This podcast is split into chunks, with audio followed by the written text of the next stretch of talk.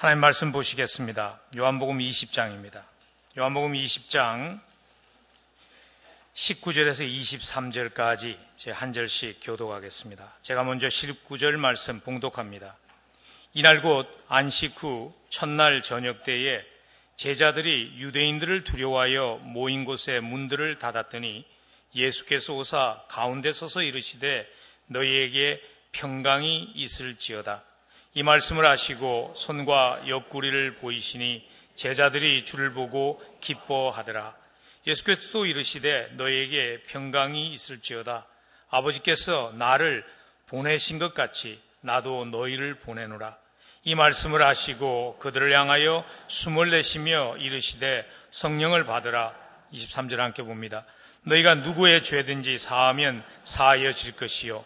누구의 죄든지 그대로 두면 그대로 있으리라 하시니라. 아멘. 우리가 살아가면서 묻는 많은 질문들이 있지만 아마 그 중에 가장 중요한 질문은 내가 왜 존재하는가 하는 질문인 것 같아요. 그래서 얼마 전에 목적이 이끄는 삶이라는 책이 나왔을 때 기독교인들 뿐만 아니라 일반인들에게도 그 책이 베스트셀러가 되었던 이유가 뭐냐면 우리 모두에게 그 질문이 있기 때문이겠죠. 내가 무엇 때문에 사는가? 내가 무엇 때문에 존재하는가 하는 질문이 우리에게 있기 때문입니다. 굉장히 중요한 질문 같아요. 개인의 삶이 의미 있는 삶이 되기 위해서 너무나 중요한 질문입니다. 그 질문은 또한 교회가 건강한 교회가 되고 교회가 또한 의미 있는 그러한 교회가 되기 위해서도 꼭 물어야 할 질문입니다. 여러분, 교회가 왜 존재할까요? 교회가 존재하는 목적은요, 사업체가 또는 기업이 존재하는 목적과 다릅니다. 기업이 존재하는 목적은 딱 한 가지입니다. 이윤을 남기기 위한 것입니다. 그래서 기업은 항상 자기들의 건강, 우리 기업이 건강한가를 결정할 때 가장 중요한 잣대가 무엇인가 하면 우리 기업은, 우리 사업체는 경제적으로 건강한가, 경제적으로 탄탄한가 하는 질문을 할 수밖에 없는 것입니다. 그런데 좀 불행한 그러한 현상이 하나 있습니다. 그게 뭐냐 하면 사업체가 물어야 할 질문을 교회가 그들에게 물으면서 교회의 건강을 판가름하려고 하는 그러한 모습들이 우리 주변에 있다는 것입니다. 사업체는 분명히 이 질문을 해야 되죠. 우리는 소비자들이 원하는 상품이나 서비스를 창출하고 있는가? 그래서 우리는 많은 이윤을 남기는 그러한 사업체가 되었는가 하는 질문을 사업체가 해야 합니다. 근데 이상하게도 교회가 그 질문을 통해서 자기들의 건강 상태를 결정 지으려고 하는 실수를 한다는 것입니다. 그래서 재정적인 문제가 없으면 교회가 경제적으로 어려움이 없으면 마치 교회가 굉장히 건강한 교회인 양 오해를 한다는 것입니다. 여러분, 교회가 물어야 할 질문은요, 교회가 왜 존재하는가 하는 그 질문에 답을 찾기 위해서 우리가 물어야 하는 질문은 교인들이 원하는 것이 무엇인가 하는 질문이 아닙니다. 우리 교회는 재정적으로 안전한가, 탄탄한가 그 질문도 아닙니다. 여러분 오해하지 마세요. 제가 그런 질문이 중요하지 않다는 건 아닙니다. 교회도 이 땅에 있는데 우리가 천상의 교회가 아닌데 재정 중요하죠. 교인들이 원하는 것을 맞춰주는 교회가 되는 것 중요하죠. 그러나 그 질문이 우리가 물어야 할 가장 중요한 질문은 아니라는 것입니다. 교회가 물어야 할 가장 중요한 질문은요, 우리는 하나님이 원하시는 교회가 되고 있는가 하는 질문입니다. 교회가 물어야 할 가장 중요한 질문은 우리는 하나님이 목적하신 그 목적에 합당한 교회가 되고 있는가 하는 질문을 해야 하는 것입니다. 여러분, 제가 교회라는 단어를 쓸 때는 이제 이해하시잖아요. 제가 지난 연말에 에베소스를 통해서 교회는 빌딩이 아닙니다는 말씀을 여러 번 드렸죠.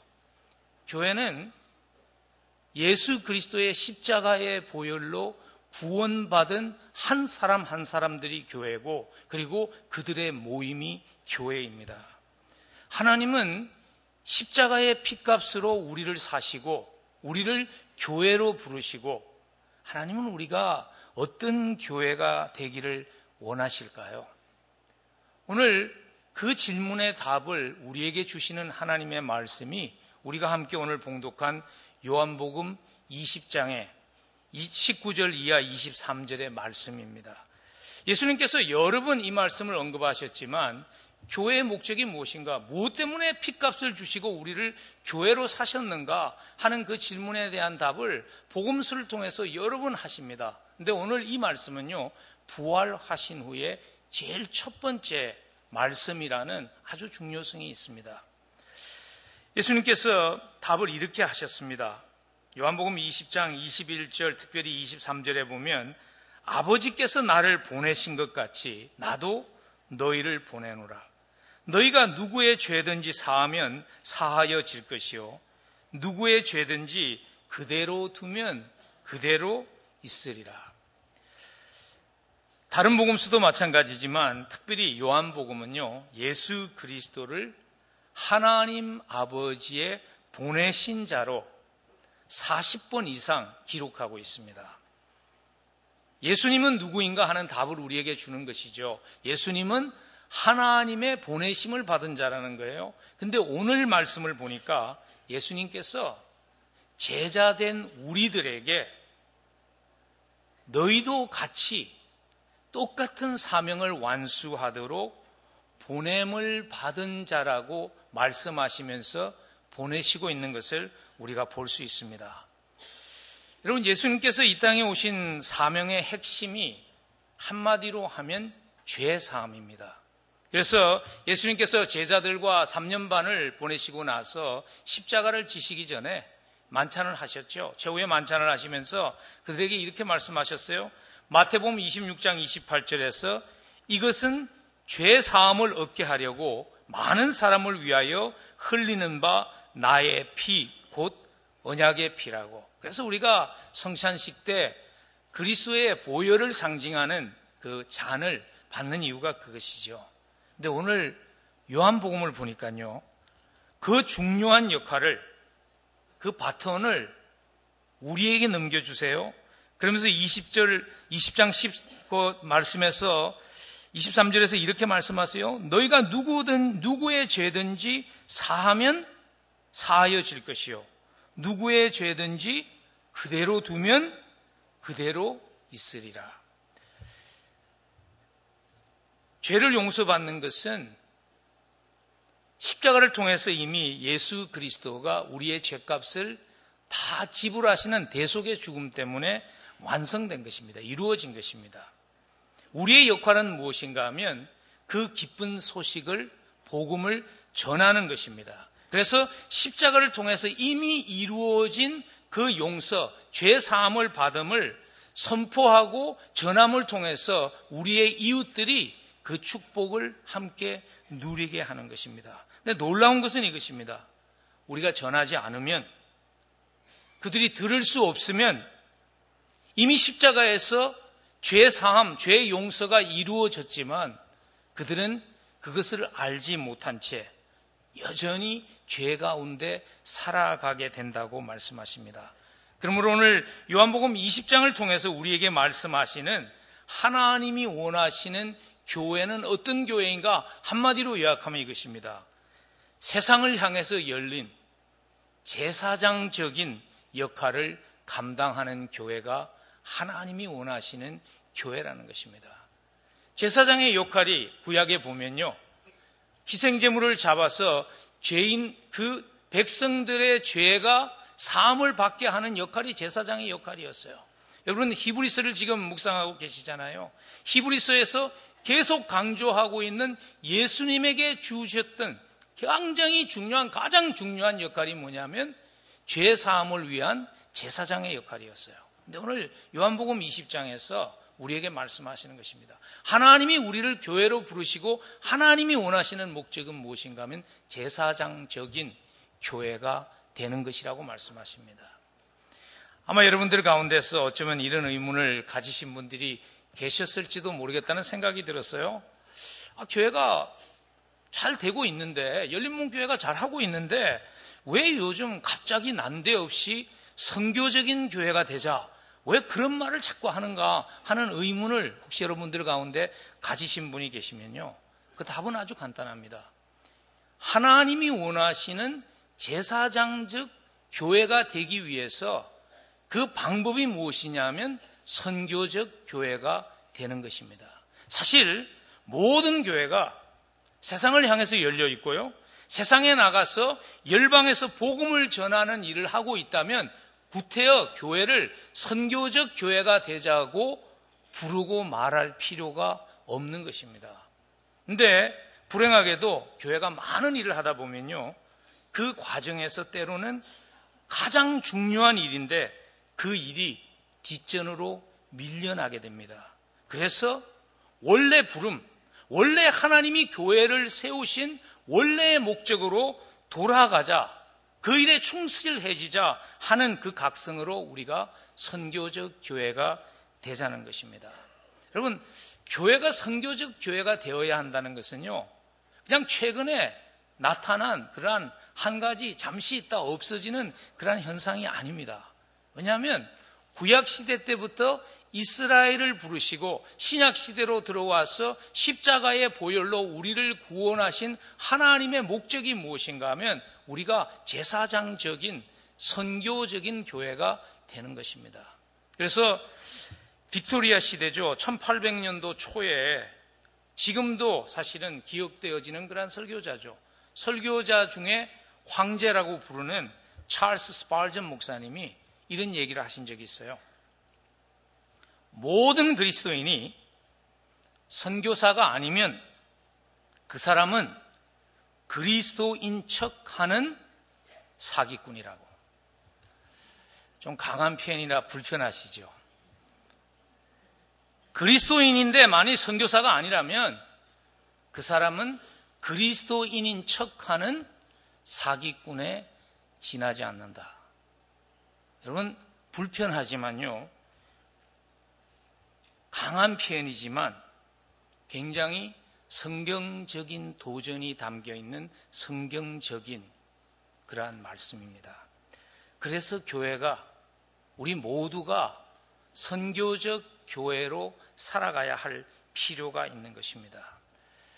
그래서 오늘 남은 시간은 저는 여러분과 함께 그러면 우리가 어떻게 하면 세상을 향한 세상을 향해서 열려 있는 그러한 선교적 교회로 살아갈 수 있을까 하는 질문에 대한 답을 함께 생각하고 우리 마음에 담는 그러한 시간을 가지려고 그럽니다.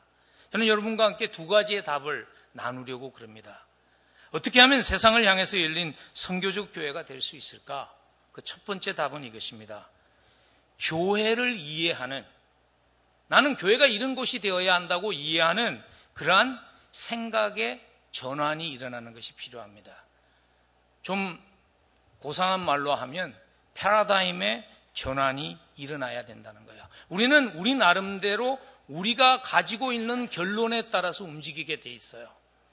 여러분들 자신이 혹시 교회는 이것이야 되어야 한다는 것이 만일 성경이 말하는 교회가 아니라면 그것이 바뀌어지는 전환이 패러다임 체인지가 일어나야 한다는 것입니다.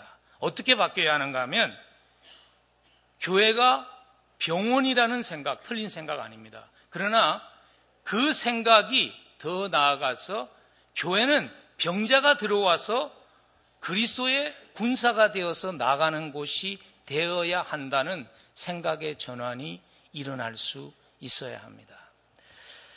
사실 아마 이 자리에 있는 분들도 그런 분들이 많을 거예요. 많은 분들이 예수 그리스도를 영접하고 그리스도인이 된 이유 중에 하나가 뭐냐면 자기의 상처, 자기의 아픔 또는 자기의 연약함 때문일 것입니다. 저도 그렇게 예수님을 만났어요. 그게 잘못된 것 아닙니다. 예수님도 그렇게 말씀하셨잖아요.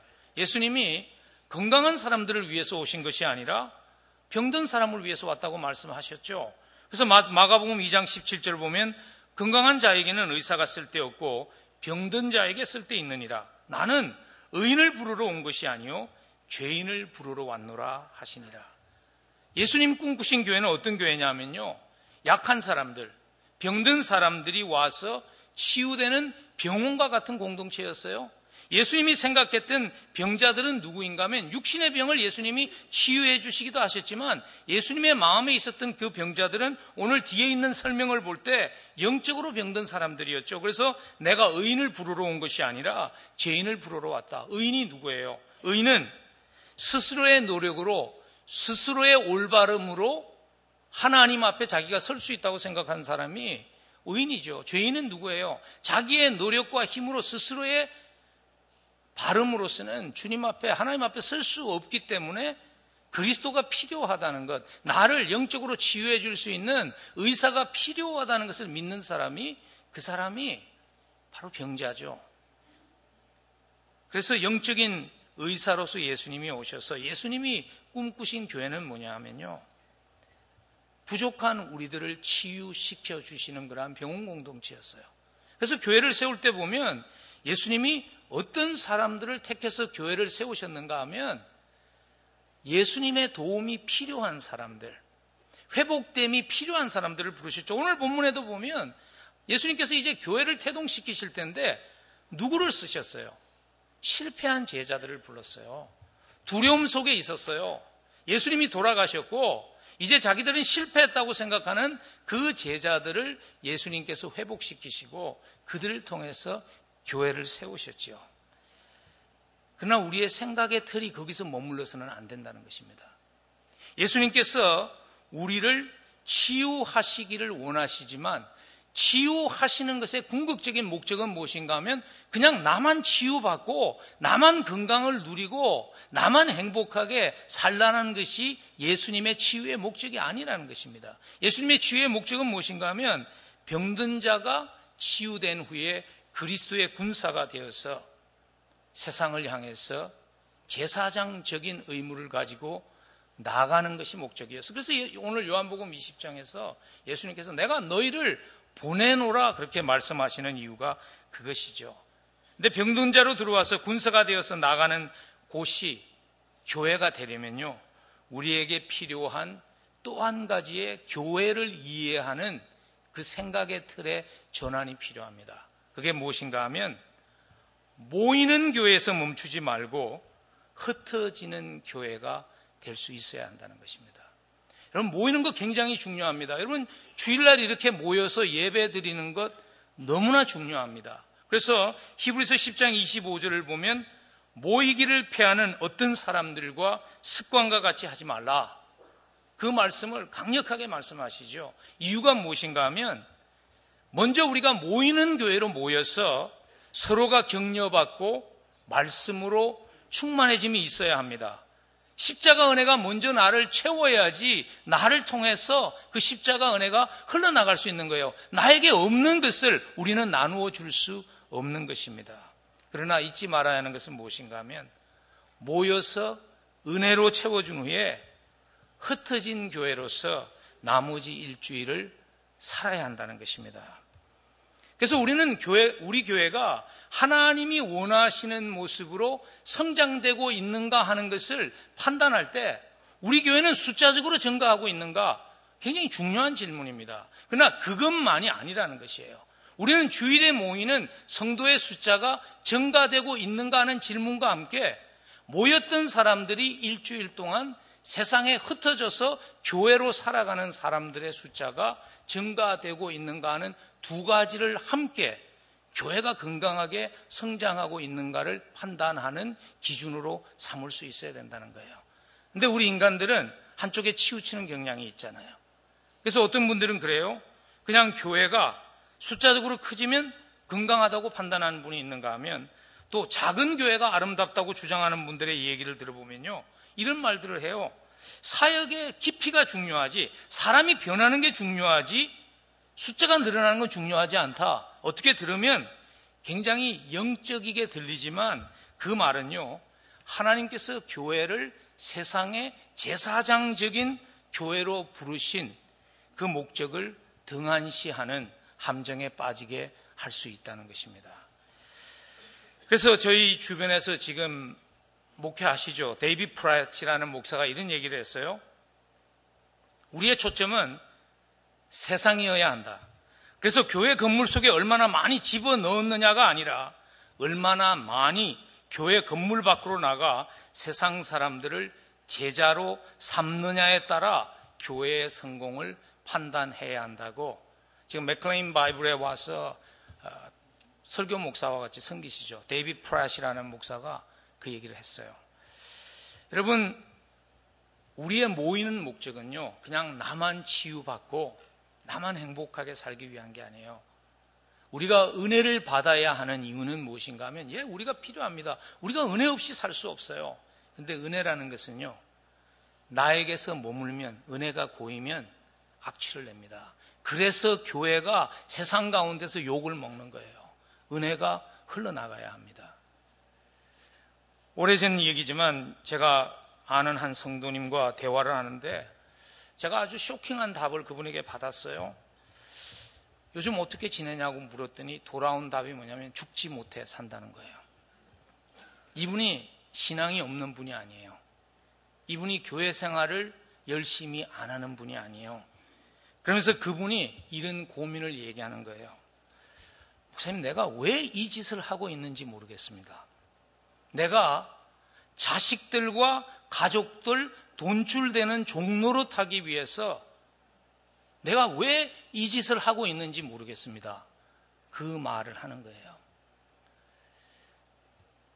왜냐하면 이분은요, 세상 가운데서 내가 나머지 일주일을 살아가는 그 의미를 찾지 못했기 때문에 그렇게밖에 솔직하게 고민할 수밖에 없었던 거예요. 여러분, 흩어진 교회로 일주일을 살지 못하면 그 고민 당연하게 해야 합니다. 뭐 때문에 삽니까? 돈 많이 벌어서 화장실 늘리고 자기도 살지도 않는 집에 아침부터 일어나서 밤늦게까지 비워놓는 집에 몰개지 내고 애들 좋은 학교 보내고 그래서 그 아이가 결혼해서 또 좋은 학교 보내고 그거 하기 위해서 우리가 사는 것은 아니죠. 우리 교회 비전 선언문이 말하고 있듯이 하나님이 우리를 십자가에서 구원하신 목적은요. 하나님의 은혜로 치유받고 회복되고 그리고 그 은혜가 흘러나가는 교회 역할을 하라는 것입니다.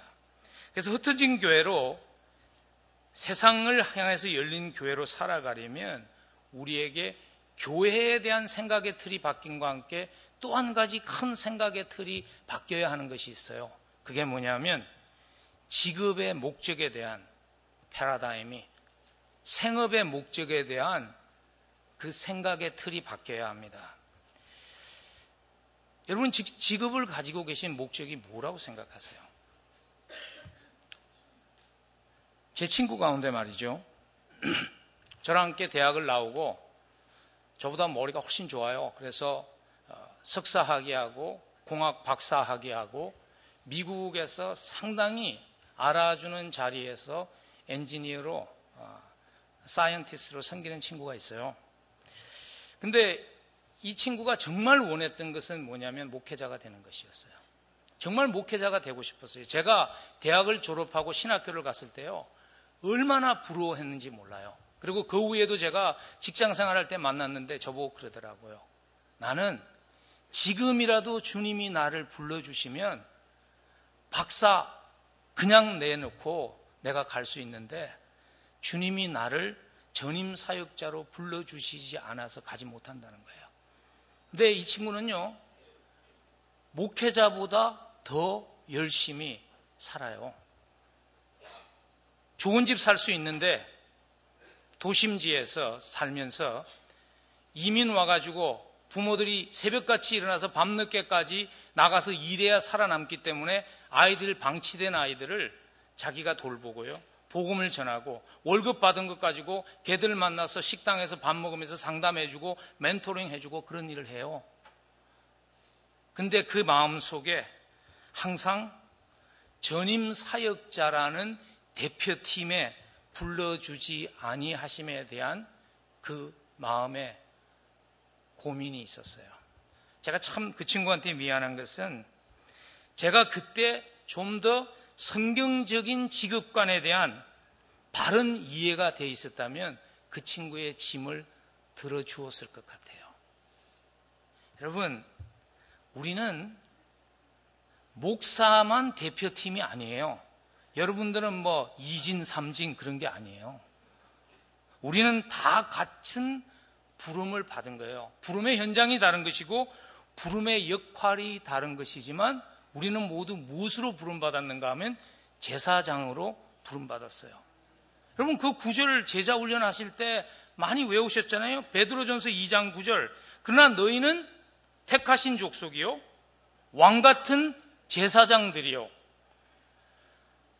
이게 목회자들에게 쓰진 말씀이 아니라는 거 다 아시잖아요. 이게 사실은 너희는 족, 족, 택하신 족속이요 왕 같은 제사장이라는 이 메시지가요 500여 년 전에 있었던 종교 개혁의 핵심 메시지입니다. 여러분 2년 전에 우리가 종교 개혁 500주년을 기념했어요. 그때 얼마나 많은 사람들이 독일을 방문했던지요. 독일 사람들이 이렇게 말했대요. 니들이 종교 개혁했냐고 한국 사람들 보고 하도 많이 와서 그렇게 방문은 많이 했지만 안타까운 것은 무엇인가 하면 종교 개혁의 핵심적인 그 메시지는 아직도 잊은 채 살아간다는 것입니다. 종교 개혁의 핵심적인 메시지는 무엇인가 하면요. 성직자 말하면 직업적인 사역자와 일반 성도를 구분하는 담을 없앤 거예요. 그게 종교 개혁에 있어서 굉장히 중요한 한 가지 성취인데 여, 여전히 그것을 잊어버린 채 내가 제사장이라는 것을 생각지 않고 살아가는 분들이 불행하게도 교회 안에도 많다는 거예요. 여러분 그리스도인이면 모두 제사장입니다. 부름을 받은 현장과 역할이 다른 거예요. 저희 같이 전문 사역자들은 역할이 뭐냐면 여러분들이 제사장으로 잘 살아갈 수 있도록 도와드리고 훈련시키는 역할을 하는 것이고 여러분들의 역할은 무엇인가 하면 부름받은 현장에 나아가서 부름받은 곳에서 훈련받은 그 기술을 통해서 제사장적인 역할을 하며 복음을 전함을 통해서 그들이 제사함을 받고 하나님께 돌아오게 하는 역할을 하는 제사장으로 사는 것입니다. 그래서 종교개혁의 중심적인 인물인 마틴 루트는 성경적인 직업관을 이렇게 정의를 내렸어요.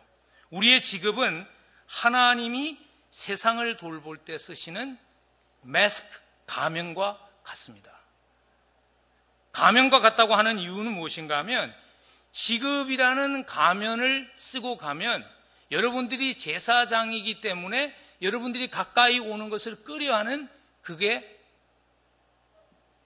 내려지죠. 그 갈드가 내려지잖아요. 여러분 사실 제가 예배를 마치고요. 친교실에 좀 가서 있고 싶은데 못 가는 이유가 뭔지 아세요? 여러분들이 앉아서 열심히 뭘 드시고 담아하는데 내가 딱 거기 앉으면요. 불편하죠. 불편하잖아요. 솔직하게 불편하잖아요. 직업의 역할이 그거라는 거예요. 여러분들이 제사장이지만 직업이라는 마스크를 쓰고 다가갈 때 그들이 거부감을 느끼게 하는 거리감을 느끼게 하는 것을 내려놓고 여, 여러분들을 환영한다는 거예요. 그래서 실제로 선교사들에게 비자를 주지 않는 그러한 무슬림 국가들, 아랍 국가들이요. 가면을 쓰고 직업이라는 전문인이라는 가면을 쓴 제사장들에게 비자를 주고요. 월급을 주면서 그들을 환영한다는 것입니다. 여러분, 지난 몇 년 동안 진짜 세상이 변했습니다. 선교단체들이 예전에는 어떤 실수를 했는가 하면요. 잘 훈련받은 전문인들을 불러놓고는 그 사람들을 다 아무 전문 지식이 없는 그러한 선교사로 만드는 붕어빵식 선교를 했어요. 무슨 얘기인가 하면 의사가 선교지에 나가서 농사를 지어요. 그 농사를 잘 지을까요? 잘 못 짓죠. 간호사가 선교지에 나가서 가정주부로 일해요. 가정부로 일해요. 파출부로 일해요. 잘 할까요? 잘 못하죠. 할 수 있죠. 그러나 자기의 전문성은 발휘하지 못하죠. 근데 최근에 어떤 일이 일어났는가 하면요. 특별히 이 자리에 있는 젊은 분들, 전문 기술을 가지신 분들 잘 귀 기울여서 들으세요. 스케르 글로벌이라는 무브먼트가 선교단체에서 일어났어요. 한국말로 번역하기 좀 힘든 것 같아요. 그게 아마 하면 뭐 열방으로 흩어짐 그런 의미인데요. 그게 뭘 하는 건가 하면 전문인들을 네트워킹을 해줘서 전문 지식을 가지고 가서 선교지에서 자기의 기술을 발휘하며 일할 수 있는 그 일을 하는 거예요. 한 선교사가 전문인 선교사가 로바릭 올스피릭 설전이에요. 굉장히 정밀성을 요구하는 수술을 해야 되기 때문에 로보트를 써서 정형 외과 수술을 하는 의사가 최근에 사우디아라비아의 왕실 병원의 의사로 비자를 받고 고용이 돼서 갔어요. 고용할 때 그 병원이 그 사람이 크리스찬인 줄 알아요. 근데 그 병원에 가서 이미 그를 통해서 많은 젊은 주변에 있는 의사들이 당신이 믿고 있는 하나님, 당신이 믿고 있는 기독교에 대한 의문을 묻기 시작하고 그가 삶 가운데서 말로 전할 수 있는 일을 해요. 근데 그분이 이런 간증을 하는 것을 제가 들었어요. 그분이 눈물을 흘리면서 이래요. 나는 처음에 의과대학을 갈 때 내가 올스프릭 설전이 되려고 했던 이유가 뭐냐면 나는 선교사가 되는 것이었습니다. 근데 내가 지금까지 나갈 수 없었던 이유가 뭐냐면 예전에는 내가 선교사로 나가면 올스프릭 설전이 선교지에 나가서 감기약 나눠주는 그런 일만 밖에 할 수 없었기 때문에 내가 나갈 수 없었다는 거예요. 근데 이제는 나의 전문성을 통해서 내가 하나님의 사람들을 섬길 수 있는 그러한 제사장적인 삶을 살게 되었기 때문에 난 너무 기쁘다는 거야. 세상이 변했습니다. 저는 그런 생각의 전환이 우리 모두의 여러분들의 생업의 현장에서 일어났으면 하는 것이 저의 기도의 제목입니다. 저는 지금 여러분들에게 나가서 직장에서 전도지 나눠주세요. 그 말 하는 거 아닙니다. 얼마 전에 뭐 몇 년 됐죠. 2004년도에 그 American Airline 한 조종사가요. 기내에서 이런 광고를 했대요. 오늘 저 비행기에 타신 분들 가운데 교회 다니는 분들 손 들어 보십시오. 뭐, 이렇게 뭐 어리둥절해서 손 들었을 거 아니에요. 그러면 여러분들은 이제 앞으로 우리가 한 서너 시간 같이 여행하게 되는데 옆에 손 들지 않은 분들에게 전도하십시오 그랬대요. 제 생각에는 아마 잘렸을 것 같아요. 여러분 우리가 생업의 현장에서 제사장으로 살아간다는 것은요. 성교사적인 삶을 살아간다는 것은 그런 의미가 아니에요. 직업을 나타내는 표현하는 영어 단어 중에 라틴 언어를 가진 vocation이라는 게 있잖아요. 우리가 모두 하나님이 지으신 이 세상을 돌보기 위해서 부름받은 사람이라는 거예요. 그래서 하나님께서 각자에게 다른 기술을 주셨다는 것입니다. 종교개혁의 중심인물이었던 마틴 루터가요. 시편 147편을 묵상하다가 이런 구절을 읽게 되었어요. 하나님께서 아름다운 밀로 배불리 하신다. 그 구절을 읽고 그에게 들어온 질문이 뭐냐면 하나님이 그런 일을 구체적으로 어떻게 하시지? 하는 질문이 온 거예요. 그리고 그가 이렇게 답해요. 하나님은 농부와 공장 노동자와 식당 주인들을 통해서 그 일을 하신다는 것입니다. 이 자리에 가정주부들 계시죠. 가정주부들 가운데 그런 불편함을 가지고 계신 분들이 많이 계세요. 가끔 상담해 보면요. 나 굉장히 유능한 사람이었는데 요즘 집에서 애 귀적이나 갈고 나 사실 우리 남편보다 대학 다닐 때 공부 더 잘했습니다. 우리 남편이 애 보고 내가 나가서 하면 내가 더 잘합니다. 그렇게 말은 안 해도 생각하는 분들 되게 많아요. 그런 분들에게 제가 꼭 드리고 싶은 말씀은 이거예요. 10편 127편에 보면요. 우리의 자녀들을 장사의 수중의 화살로 비유했어요. 화살은 전통에 있는 화살은 거기에 넣어두기 위한 목적이 아니에요. 잘 준비됐다가 때가 되면 화살은 날려보내는 거예요. 얼마나 중요한 역할이 여러분들에게 주어졌는지 모릅니다. Parenting Beyond Your Capacity라는 책을 쓴 그 레지 조이너가 이런 얘기를 했어요. 신앙 생활의 방식이 전혀 도전 의식이나 모험심을 불러일으키지 못하면 더 재미있고 의미 있어 보이는 것에 빠지게 되어 있다. 그러면서 그가 준 구체적인 그 서제스는 이거예요. 선교가 신앙에 도움이 된다는 거예요. 제가 애들을 세 키웠어요. 뭐 정확하게 말하면 우리 아내가 애들을 세 키웠는데, 아, 제가 아이들을 다시 키운다면요. 정말 하나 새롭게 해보고 싶은 게 있어요. 제가 아이들을 다시 키운다면 선교를 더 자주 보내겠어요. 제가 아이들을 다시 키운다면요. 유럽의 형식과 같이 1년 갭 이어를 가지고 그들이 하나님이 가지고 계신 하나님 나라의 꿈을 키워갈 수 있도록 선교지나 사회봉사단체에서 1년 동안 섬길 수 있도록 길을 열어주겠어요. 여러분, 우리 모두에게 맡기신 그 부름이 얼마나 중요한지 모릅니다. 직장에 계신 여러분들, 여러분의 직장이 선교지입니다. 북버지니아는 특별히 수많은 민족들이 모여서 사는 선교지입니다. 잊지 마십시오. 여러분 모두가 선교사입니다. 그래서 제 동료 목사님, 시애틀에서 목사, 목사님으로 섬긴 우리 권준 목사님 교회는요. 그래서 예배를 마치고 축도를 마치고 갈 때 이걸 꼭 복창한대요. 하나님, 내가 선교사입니다.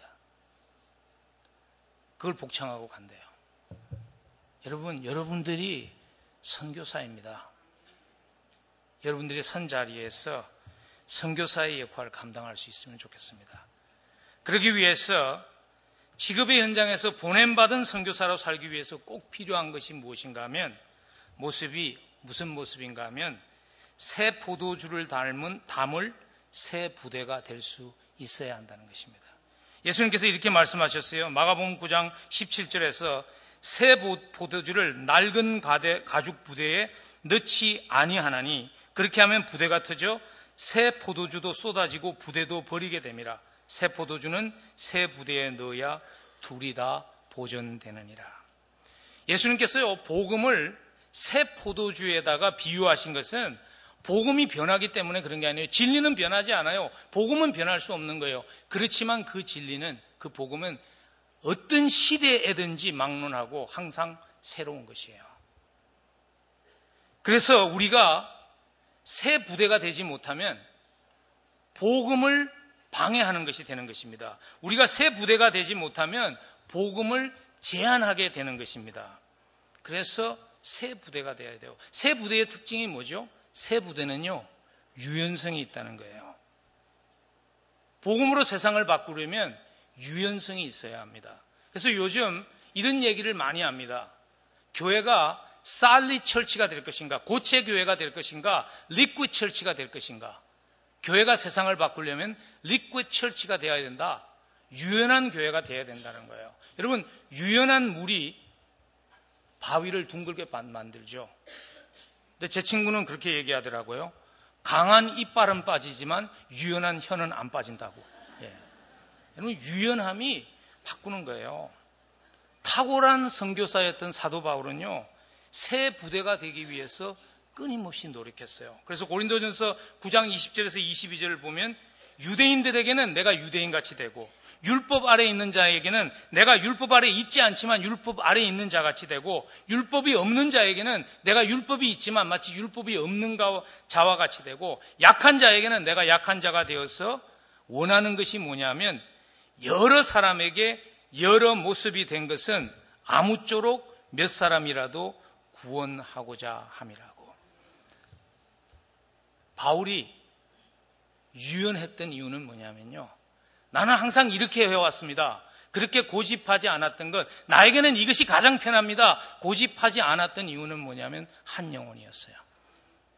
내가 희생함을 통해서, 내가 익숙한 것을 버림을 통해서 한 영혼이 그리스도를 만날 수 있다면 그 일을 하겠다는 거예요. 여러분, 유연성이 있는 그러한 새 부대가 복음을 자유케 합니다.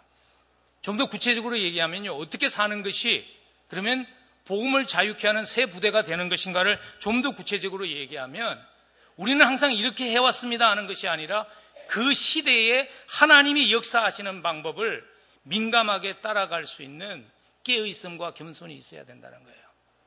역사를 보면요. 시대에 따라서 하나님이 역사하시는 방법이 있습니다. 그래서 시대마다 역사학자들은 그 시대에 하나님이 일하시는 모습을 키월드로 표현합니다. 한 가지 단어로 표현합니다. 이 시대에 하나님의 역사의 키워드가 뭘까요? 이 시대에 하나님의 키워드는요, global migration입니다. 열방, 전 세계적인 인구 이동입니다. 여러분, 이게 어디서 나왔는가 하면요.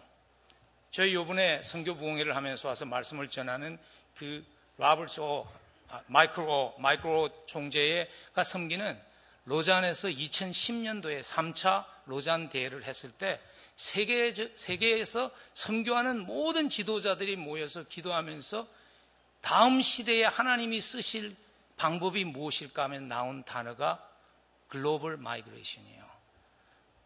그 말이 나왔을 때 시리아 전쟁이 일어나지 않았을 때요. 몰랐어요, 아무도. 근데 기도하면서 하나님이 그 마음을 주셨어요. 하나님이 그 시대의 파도를 일으키실 때 우리가 그 파도를 탈 수 있어야 돼요. 우리는 파도를 일으킬 수 있는 능력은 없어요. 그러나 하나님이 파도를 움직인다면 그 파도를 우리는 탈 수 있어야 돼요. 여러분, 저희 교회가 왜 터키에서 교회 개척을 할까요? 왜냐하면 터키 땅, 지금 수많은 돌아와야 할 사람들이 있는 그 땅에서 하나님이 파도를 일으키시기 때문입니다. 저희가 터키를 지난 20년간 섬겼습니다. 20여 년 동안요, 한 영혼도 돌아오지 않았던 척박한 땅이었습니다. 근데 그 영혼들이 돌아오기 시작해요. 오늘 여러분들이 영상에서 보았던 그 사람들이 예전 같으면 예수를 만날 수 없는 사람이었어요. 어떤 사람은요, 저격수였어요. 어떤 친구는요, 자기 TV 쇼를 가진 유명한 셰프였어요. 근데 그들이 전쟁 때문에 고향을 떠나고 내 스스로 살 수 없다는 것을 깨닫고 그리스도를 만나고 그 만난 그리스도를 전하는 복음 전도자가 된 것입니다. 여러분 저희가 왜 인도에서 달리들 불가촉 천민들에게 복음을 전할까요? 왜냐하면 하나님께서 그곳에서 파도를 일으키시기 때문이에요. 지금 그동안 정말 선교하기 어려웠던 그 땅에 교회가 산불처럼 퍼져나가며 세워지고 있습니다. 그래서 동참하는 것입니다. 물론 그러지 않은 땅도 하나님이 파도를 일으키실 때를 기다리며 우리는 인내하며 사랑의 씨앗을 뿌려야 합니다. 그러나 하나님이 역사하시는 그 땅에 하나님의 역사의 그 현장에 동참할 수 있어야 합니다.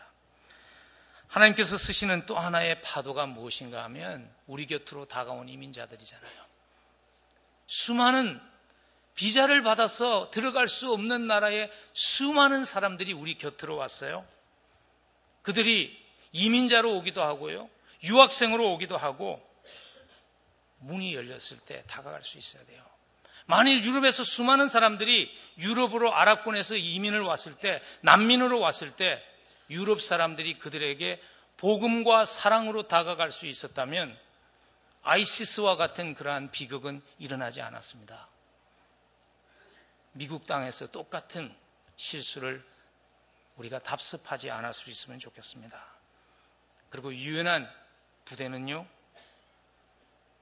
새 부대는 유연해야 될 뿐 아니라 새 부대를 이루고 있는 그 fabric, 그 천은 사랑이어야 합니다. 여러분, 사랑이 변화시킵니다. 조직이 변화시키지 않아요. 질서정연한 질문이 질서정연한 이론의 전개가 사람을 변화시키지 않아요. 사랑이 사람을 변화시킵니다. 기독교가 세상을 바꾸었을 때 초대교회 신자들은요, 탁월한 신학자가 아니었습니다. 우리 같이 제자 훈련 받고 그런 거알수 있는 기회가 없었던 사람들이지만 왜 세상을 바꾸었는가 하면 그들에게는 사랑이 있었어요. 그래서 모든 그들이 기독교인이든 아니든 역사학자들이 그 얘기를 합니다. 로마와 이방 세계를 바꾼 것은 그리스도인들의 사랑이었다는 것입니다. 여러분 십자가가 십자가 사랑이 없는 진리는요 차가운 이론이지만 실천이 없는 십자가 사랑은 감상주의에 지나지 않습니다. 사랑으로 다가갈 수 있으면 좋겠습니다. 사랑으로 새 부대가 되는 것 어디부터 시작할 수 있을까요? 뭐 여러분들에게 좋은 아이디어가 있으면 하십시오. 교회가 얼마든지 support 하겠습니다. 그러나 이미 교회에서 하고 있는 여러분들이 동참할 수 있는 사랑으로 다가갈 수 있는 많은 일들에 여러분들을 초대하고 싶습니다. 저희 교회에서 ESOL이라고 영어를 가르치는 클래스가 있어요. 그 클래스는요, 학생이 한국 사람들이 아니에요. 13개국에서 온 우리가 비자를 받아서 들어갈 수 없는 나라에서 온 사람들이 와서 영어를 배워요. 아, 난 영어를 못하는데 영어 못하셔도 괜찮아요. 그곳에 가서 그리스도의 사랑으로 간식 제공할 수 있어요. 저희 교회에서 올해도 노든 버지니아에 와 있는 수많은 종족들, 노숙자들의 하이포터미아 클리닉을 할 것입니다. 3월 17일부터 그곳에서 사랑으로 복음 전할 수 있습니다. 헌돈의 코스 엘러멘트리 초등학교에서 점심을 너무 가난하기 때문에 자기 점심을 싸갈 수 없는 학생들이 있어요. 저희들이 그 일 할 수 있어요. 그동안 해왔어요. 보통 국가가 운영하는 기관이 교회 문을 열지 않아요. 근데 헌돈에 있는 학교들이 저희들에게 문을 열어요. 사랑으로 우리가 다가갈 수 있어요. 저희 주변에 베를라이프 아랍교회가 있습니다. 우리가 비자를 받아서 들어갈 수 없는 그 국가에서 온 사람들이 미국에 정착하기 위해서 교회를 모입니다. 주일날 오후에. 저희 교회 많은 분들이 이미 그곳에 가서 주일 학교를 섬깁니다. 어린 영혼들에게 복음을 심어주기 위해서. 여러 가지 일들이 있습니다. 여러분들의 주부에 몇 주 동안 이런 노란 종이를 포함시키는 이유는 무엇인가 하면요.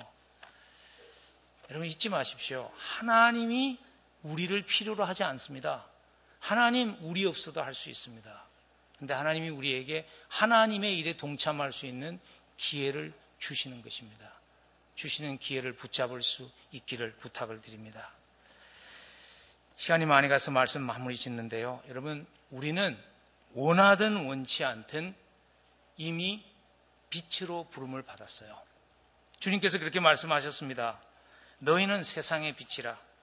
산 위에 있는 동네가 숨겨질 수 없다고. 여러분, 여러분 동네 사람들이 여러분들이 크리스찬인 거 모를 것 같아요. 다 압니다. 저희 동네 사람들이요. 내가 한 번도 그들에게 목사라고 얘기한 적이 없는데요. 저보고, 어, you are the guy who's a priest. 제가 신분 줄 알아요. 그분들은 뭐 개신교를 잘 모르니까요. 다 알아요. 우리가 우리의 삶이 우리가 원하든 원하지 않든 보여지는 거예요. 나의 보여지는 모습이 내 인생을 바꾸는 내가 만난 그리스도가 되면 좋겠습니다. 여러분의 직장이 여러분의 직장에 오는 그 사람들을 고객들을 죽게 하듯 성김을 통해서 그리스도가 보여주면 좋겠습니다. 여러분 직장에 직원들을 죽게 하듯 대해줌을 통해서 그리스도가 보여주면 좋겠습니다. 여러분의 지역 사회에서 우리의 작은 성김을 통해서 내 속에 있는 그리스도가 빛으로 어둠을 밝히는 역할을 할 수 있게 되기를 간절히 소원합니다. 한 선교사님이 세상을 떠날 때 장례식을 했는데요. 그 지역 주민이 와서 이런 유올로지를 했대요. 조사를 했는데 그가 처음 우리 곁으로 왔을 때 우리는 어둠 속에 있었습니다. 근데 그가 빛으로 우리에게 다가오고 그는 떠났지만 우리는 이제는 빛 가운데 있게 되었습니다. 이런 삶을 마치면서 이런 조사 들으면 얼마나 좋을까요? 제일 짜증나는 장례식 이런 거 아니에요? 뭐 어떤 학교 나오고 뭐 그게 뭐게 중요해요? Is it really important? 천국 가면 그 그렇게 중요할까요?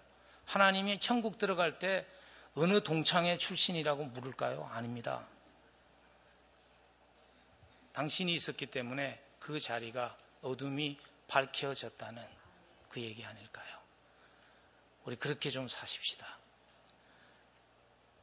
물이 바다를 태풍과 같이 우리를 통해서 흘러나가는 그리스도의 사랑이 온 세상을 바꾸는 그날이 올 것입니다. 그날을 꿈꾸며 이번 한 주간도 사랑의 편지로 사랑의 씨앗으로 그 씨앗 뿌리며 살아가는 우리 모두 될 수 있기를 주의 이름으로 간절히 축복합니다. 기도하겠습니다. 우리 한번 기도하십시다. 하나님, 나를 믿어주시고, 나를 택해주시고, 그 소중한 한 영혼을 구하는 일에 나를 제사장 삼아 주신 것 감사합니다. 십자가를 통해서 받은 사랑이 나를 통해 흘러나가게 하시고 내 입술을 통해 전해지게 하셔서 수많은 내 주변에 있는 하나님을 만나야 할 영혼들이 죄 사함을 경험하는 그 일에 내가 제사장 될 수 있도록 도와주옵소서. 우리 한번 함께 기도하겠습니다. 보냄을 받은 거룩한 제사장으로 살아갈 수 있도록 우리를 택하시고 우리를 불러주신 우리 주 예수 그리스도의 한량없는 은혜와 죄인이었던 우리들 자녀 삼아주시고 동력자 삼아주신 하나님 아버지의 무한하신 사랑하심과 우리의 힘으로 할 수 없지만 쓰임받는 인생 될 수 있도록 함께 해주시는 성령님의 역사하심이 주님 나를 제사장 삼아주신 것 감사합니다. 나를 선교사로 불러주신 것 감사합니다. 부름의 현장에서 빛된 삶, 그리스도의 사랑에 편지되는 한 주간 살 수 있도록 도와주옵소서. 기도하며 이 자리를 떠나는 사랑하는 성도들의 사무회와 그들의 가정과 그들의 생업 위에 그리고 하나님의 몸된 교회 위에 지금부터 영원까지 함께 하시옵기를 간절히 축원하옵나이다.